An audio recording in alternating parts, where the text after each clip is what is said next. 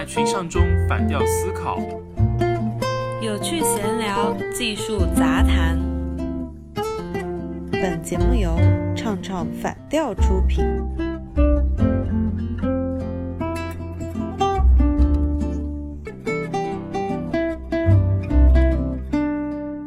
今天我在网络上就看到铺天盖地都是一个词汇，W A I C，就是看起来特别厉害的样子。究竟是什么呢？我们今天就简单的做一个探讨。我觉得你应该不知道 WAIC 是什么吧？对 对对，就是听起来很厉害，但是又不知道是什么，但是又想就想就就想拿出去唬一下人。对对对，就是哎，你看了 WAIC 了吗？对，也也是近期肯定是这肯定是近期的一个热点嘛。然后这这个 WAIC 它全称是呃世界人工智能大会嘛，嗯，World Artificial Intelligence Conference。然后今年的话是第二届了。从今天开始是第一场嘛，然后到三十一号就结束，就基本上就是说，嗯，聚集那些全球人工智能领域顶尖的一个科学家、企业家，还有就是创新创业的一些领袖啊，当然还有我们政府的相关的领导人呐，就让他们就是这几几方的这些呃最强大脑吧，应该说最强大脑吧，就是聚在一起，针对人工智能。进行一些沟通跟交流，交换一下各自对人工智能一个意见跟理解。其实也是我们确实已经现在就是说进入快进已经进入到了一个智能时代了。那人工智能的话，确实已经慢慢的对我们生活造成比较大呃比较大的一些影响了。嗯，比方说像就是那个支付宝里面那个人脸识别嘛，对吧？人脸支付什么的。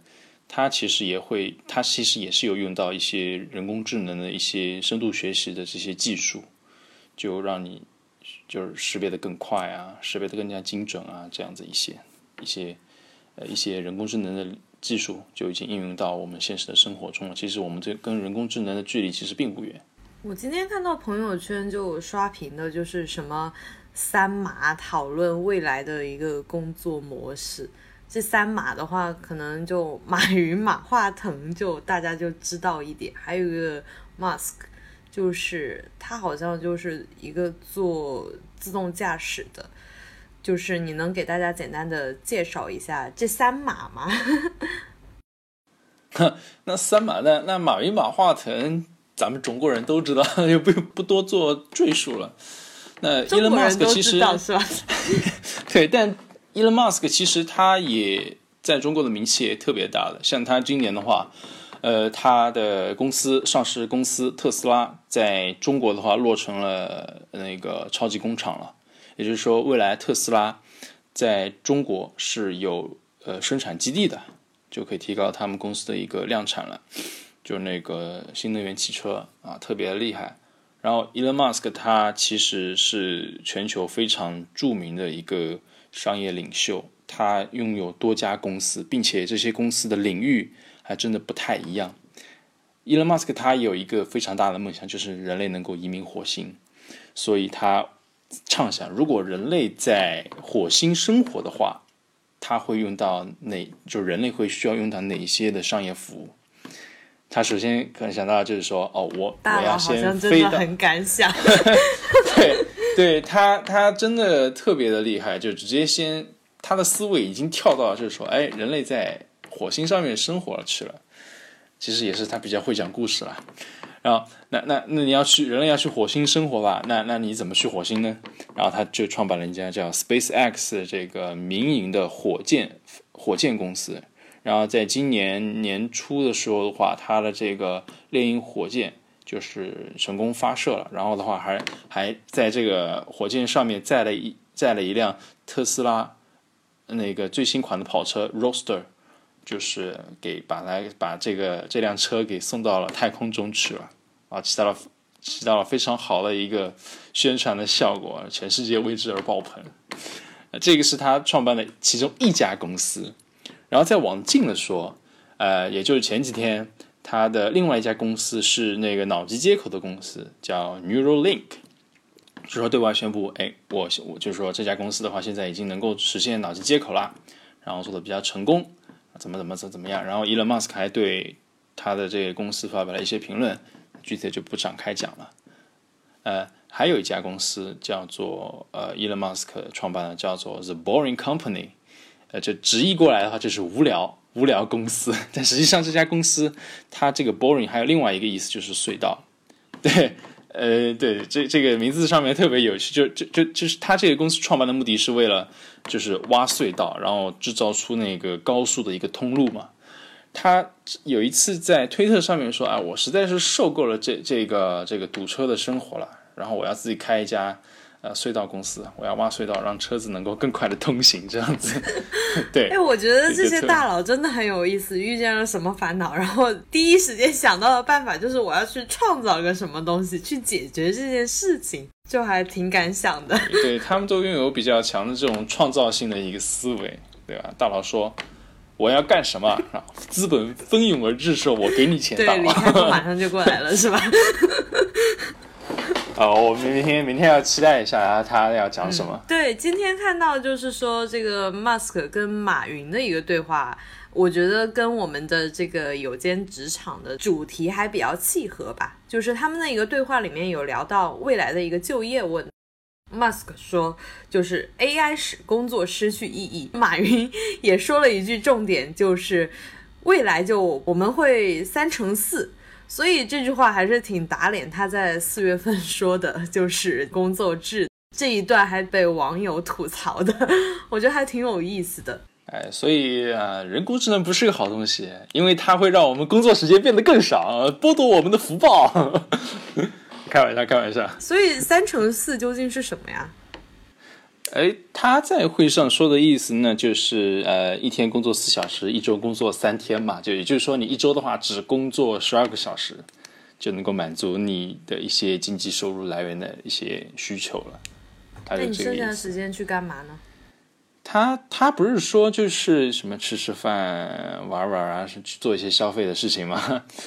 他就是其他的服务行业都被 AI 替代了，是吗？这个我差不多吧，那那那那不然的话，你你说以这些人一天只工就是一周只工作十二个小时，那剩下的时间去服务，那谁来服务这些人呢？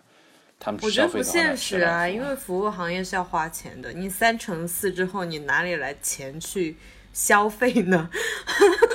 他应该是站在他的立场上，觉得哦，就是我三乘四完了之后，我就要去消费，我就要去娱乐，但是。像我们这种普通大众，可能要工作九个三乘四，然后才能去娱乐吧。哇，那厉害了，厉害厉害厉害！就，但是马云，反正我觉得他主要的意思就是说，人工智能改变未来的生活嘛，它能够提高一些呃社社会的效率，对不对？然后降低一些成本，然后就能够让人过上更便宜、更高质量的生活。我觉得他应该是这个意思。我觉得他可能说这个话确实有一点太畅想吧，但是他其实他跟这个 Musk 的一个中心点就是 AI 替代这个很多行业。我觉得就是其实我们现在已经在逐步在市场上已经在往这个趋势去发展了，在一些酒店啊就已经能看到服务行业那些酒店的服务员就已经 是机器人，然后在操作了。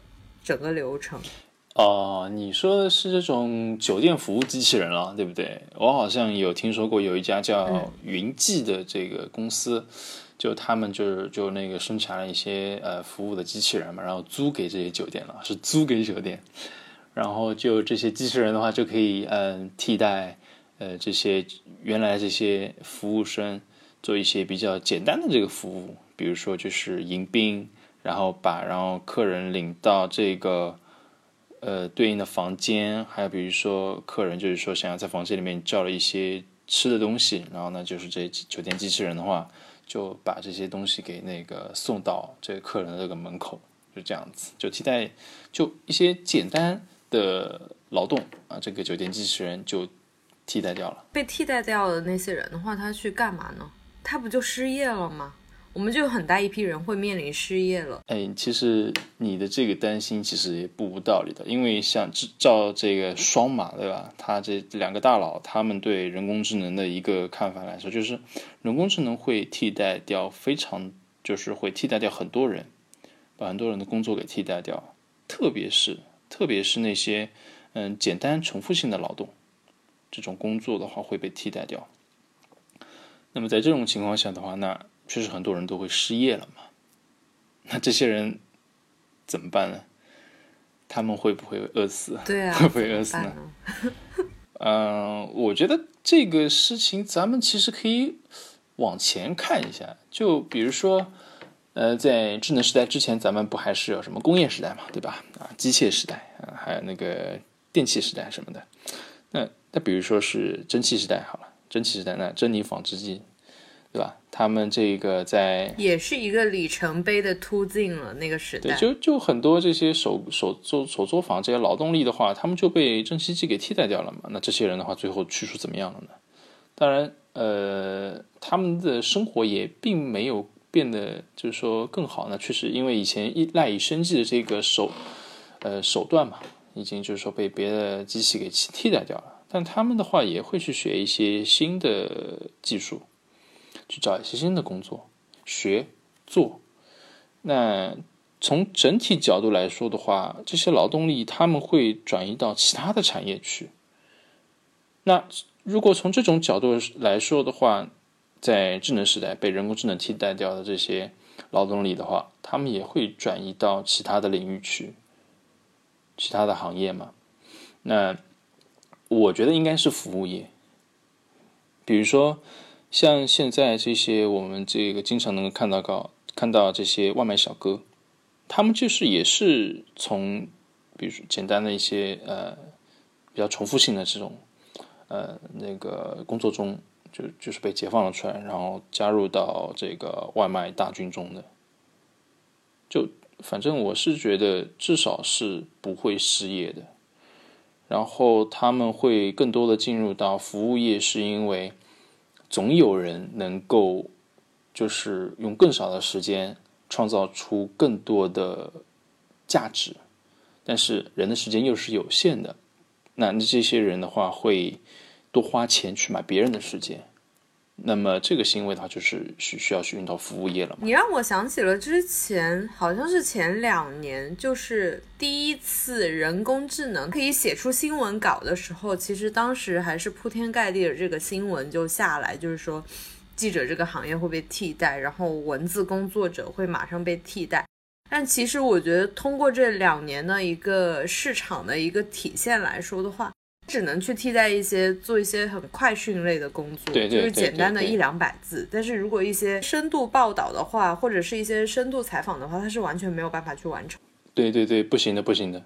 对，所以当时我的那些记者朋友们的担心，我觉得是完全没有必要的。可能我们现在也会陷入这样的恐慌当中。呃，但是回想一下之前的那些事情的话，我觉得也没有那么。大的必要去担心这些，所以就是说，如何不被 AI 替代这样的，我们要做很多岗位的一个不可替代性。像我们刚才有谈到的，就呃人工智能，或者说在远在往之前一点，这些什么蒸汽机之类的，他们替代掉的都是简单重复的这种劳动嘛，对吧？就这类的工作就被替代掉了。那么我们。如果为了不被这个人工智能给替代的话，那确实是要去做一些没那么简单的、难以就是被量化的，就是说难以就是被呃用人工智能用结构化的方式给替代掉的这样的一种工作。那比如呃艺术家，对吧？他们肯定是难以被替代掉的。那虽然说现在也有一些人工智能，就是说什么能够啊创造出音乐啊。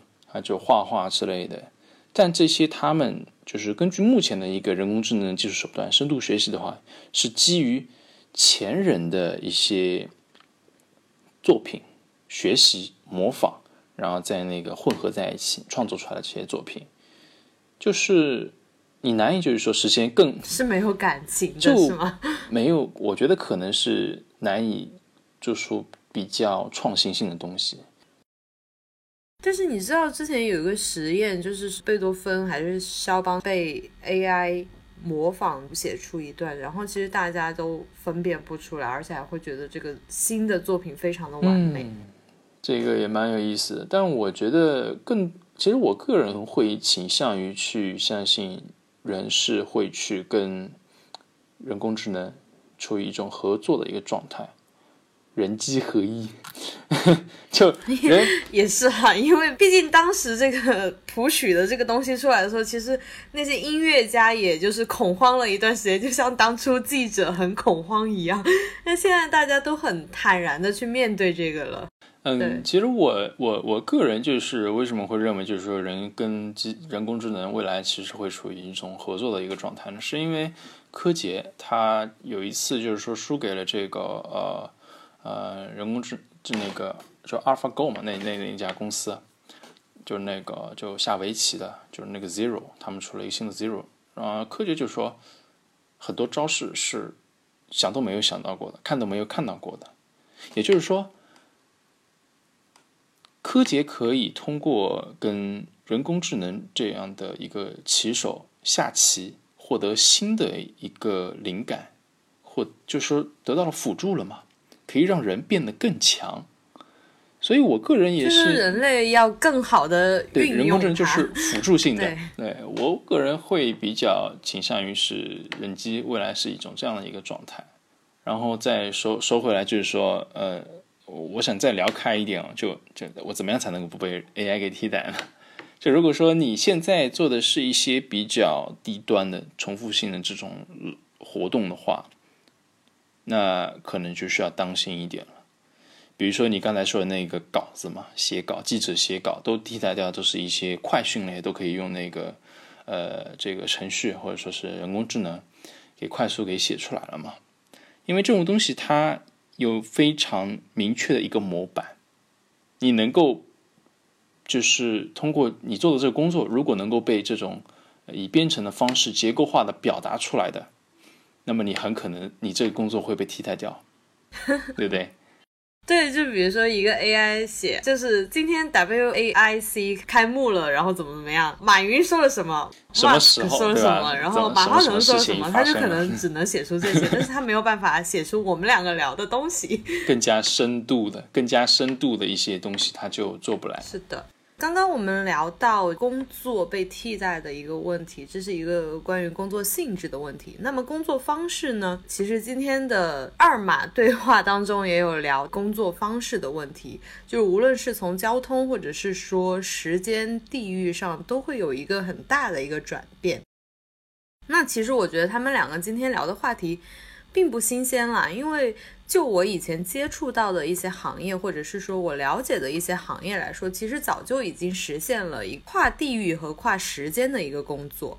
就比如说之前我有参与一些国际时装周的一些工作，然后我们的行内的一些话就有一个术语叫飞手，比如说啊，今天在米兰，然后我们有米兰时装周，嗯，但是我整个 team 里面我就没有这个团队在。那怎么办呢？我就打电话给你，假如说你在美国，或者是说某一个摄影师、某一个制片，甚至是某一个 model，他在巴黎，在日本，然后我就会问他，哎，几月几号到几月几号，你有没有时间？有时间的话，我就把你从你所在的地方飞过来，就是来我们来一起合作，然后做完这场时装周，我用日薪的方式结算给你。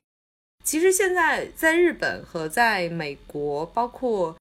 其实我们国内上海也好，有很多地方就已经在实行这样的工作方式了，而且已经实行了很多年了。哎，你就说的这样的这种飞手啊，这样的一种工作方式的话，我其实会觉得其实也蛮有意思，就是相当于就是说把你这个工作给碎片化了一点。对，而且我们这个工作出来的效果，其实体现是完完全比你每天坐在那里的效果要好的。变成了碎片化的工作了。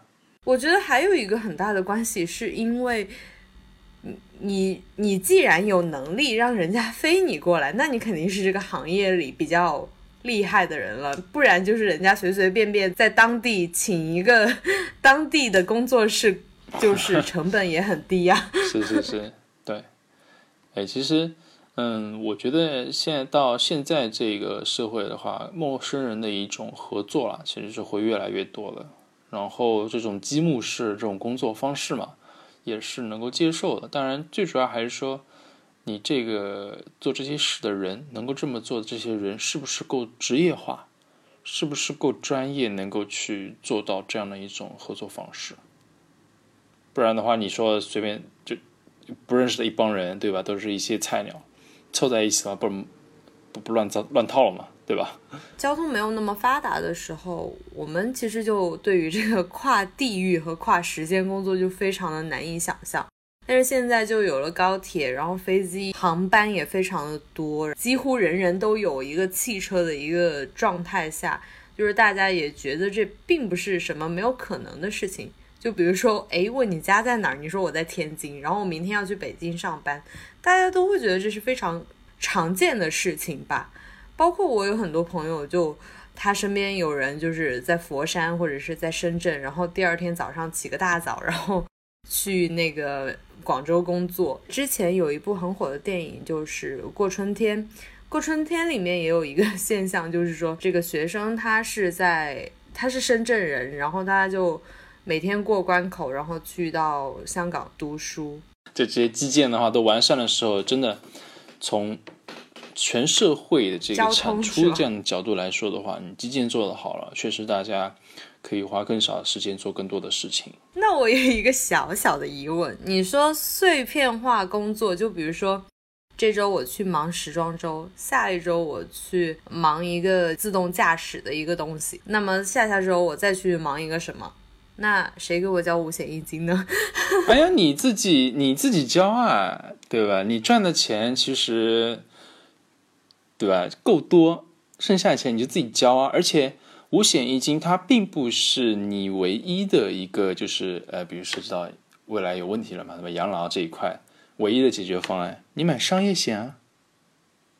对吧？这也是你的解决方案。对，因为其实我有很多朋友，他就说过，他就说：“哎，我不能去这样碎片化的工作，不然就没有人给我买五险一金了。”我就会觉得，当你有了一定的能力，并且你不会被人工智能取代，你作为这个行业里比较精英的人的话，大家非你去全球工作，你也不会去在意这个五险一金。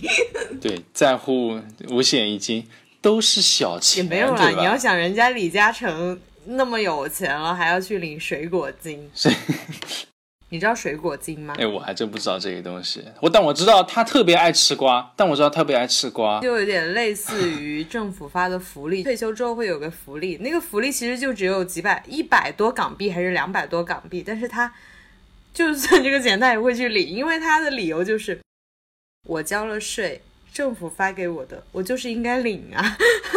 我觉得这个也没问题啊，它其实也是在也也有一定的宣传作用嘛，也是在就是说是我的就是我的，对不对？其实我刚才 说，我刚才说他爱吃瓜是什么意思呢？就他之前不是买了大公报一整版面的这个版版面嘛，黄台之黄台之瓜何堪再再摘，是不是？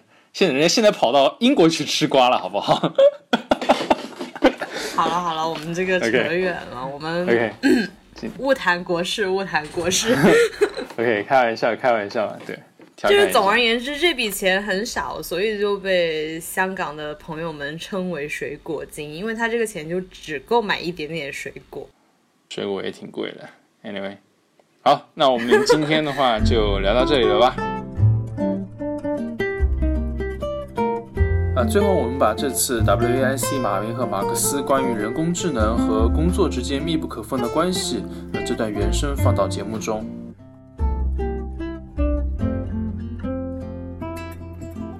What are you supposed to say? Um, just things about AI, perhaps. Yeah. Uh, okay. Let's see. Um. Yeah, the AI, right? You want to start on AI? Yeah. It is. Okay, great. AI. Yeah. Um, actually, I'm told that does AI mean love? It, like there's like a name AI. It sort of sounds a bit like love. Yeah, AI. I, I hate the word AI called artificial intelligence. I call it Alibaba intelligence. Yeah. might might end up being true. You never know. Um, I, I think generally people um, underestimate the the capability capability of AI. They sort of think like it's a smart human, um, but it's, it's it's really much. It's going to be much more than that. Um, it'll be much smarter than the smartest human. I mean, it'll be, it'll be like, you know, if like, can a chimpanzee really understand humans? Not really. You know, just we just seem like strange aliens. Um, they mostly just care about other chimpanzees, uh, and uh, this will be how it is, more or less, in a relative. In fact, if it's if if the difference is only that small, that would be amazing. Probably it's much much greater. So. Like, like the, the biggest mistake that I see artificial intelligence researchers making is assuming that they're intelligent. Yeah, they're not compared to AI. And so a lot of them cannot imagine something smarter than themselves, but AI will be vastly smarter, vastly. Um, so what do you do with a situation like that? What do you do with a situation like that? I'm not sure. You know, hope I hope they're nice. I mean, I, I have obviously some. You know, I think in a situation where you, if you, you know, the old saying, if you can't, if you can't beat them, join them. You know, that's what Neuralink is about. Is like, uh, can we go be go along for the ride with AI? Um, I mean, I really think that there should be other companies like Neuralink, um, essentially to create a high bandwidth interface to the brain, because uh, the right right now we are already a cyborg. People don't realize we are already a cyborg because we are so well integrated with our phones and our computers. Uh, the, the phone is almost like an extension of yourself. If you forget your phone, it's like a missing limb. Um, but the bandwidth, the, the communication bandwidth to the phone is very low, especially input. So, in fact, input bandwidth to computers has actually gone down because of typing with two thumbs as opposed to 10 fingers. There's a big reduction in bandwidth. Um, input bandwidth has gone up because of video and, and imagery. So input bandwidth is many orders of magnitude greater than output bandwidth. But at a certain point, if we'll just, even, assuming, assuming a benign scenario with AI, we will just be too slow. You know, it's like if a millisecond to, to something, let's say a computer that has like an exaflop of, you know, many exaflops of uh, compute capability, a millisecond is an eternity, and to us, it's nothing. So, you know, I, think, I always think like human speech to a computer will sound like very slow tonal wheezing. It's kind of like whale sounds. Yep.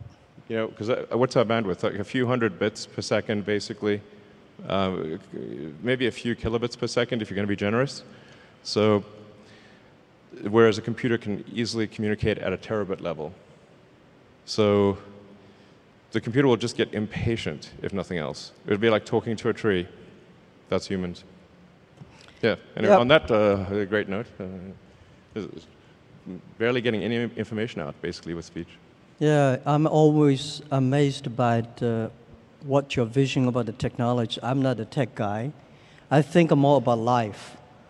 I think AI is going to open a new chapter of the society of the world that people try to understand ourselves better rather than the outside world. And uh, it's so difficult to predict the future. 99.99% of the predictions that human being had in the history about the future all wrong.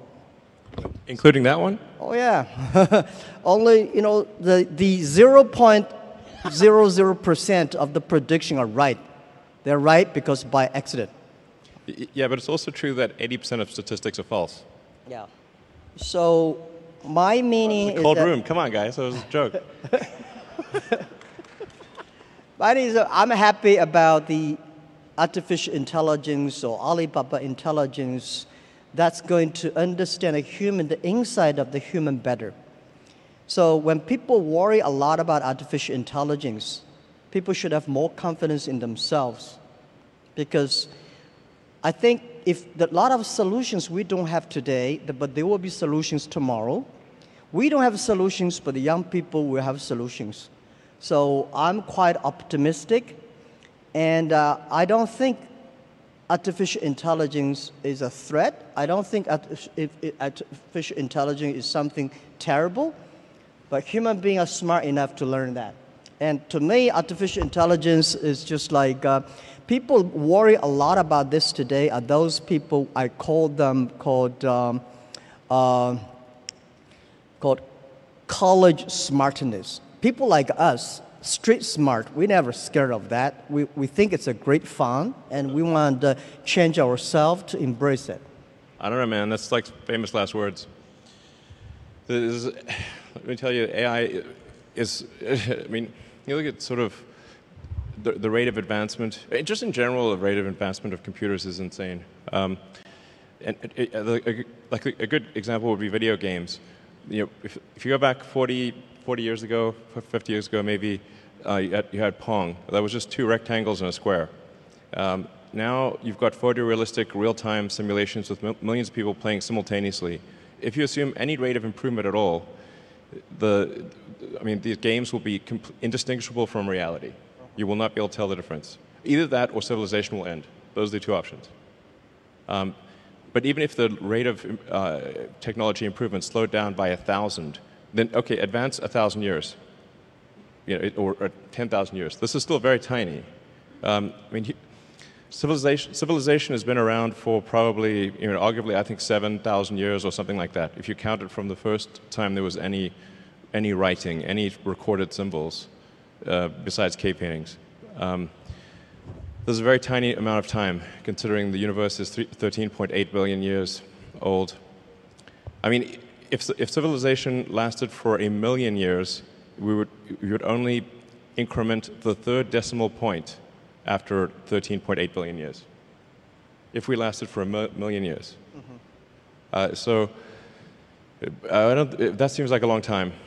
Um, given that we've only been around for 7,000 years, it's been pretty it's been kind of a roller coaster on the civilization front.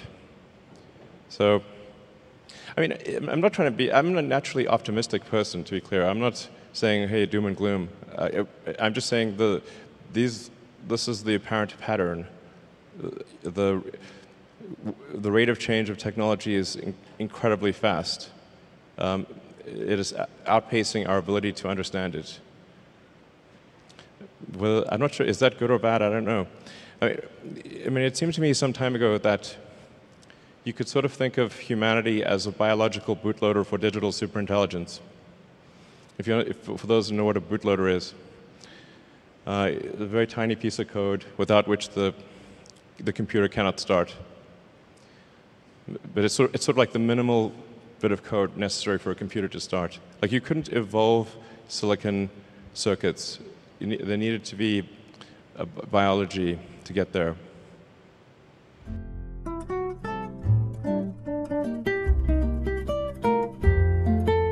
场对话的原文就附在节目介绍里面了。如果你们对未来的工作模式有什么期待的话，也欢迎和我们留言讨论。我是雨萌，我是 Nicholas，拜拜。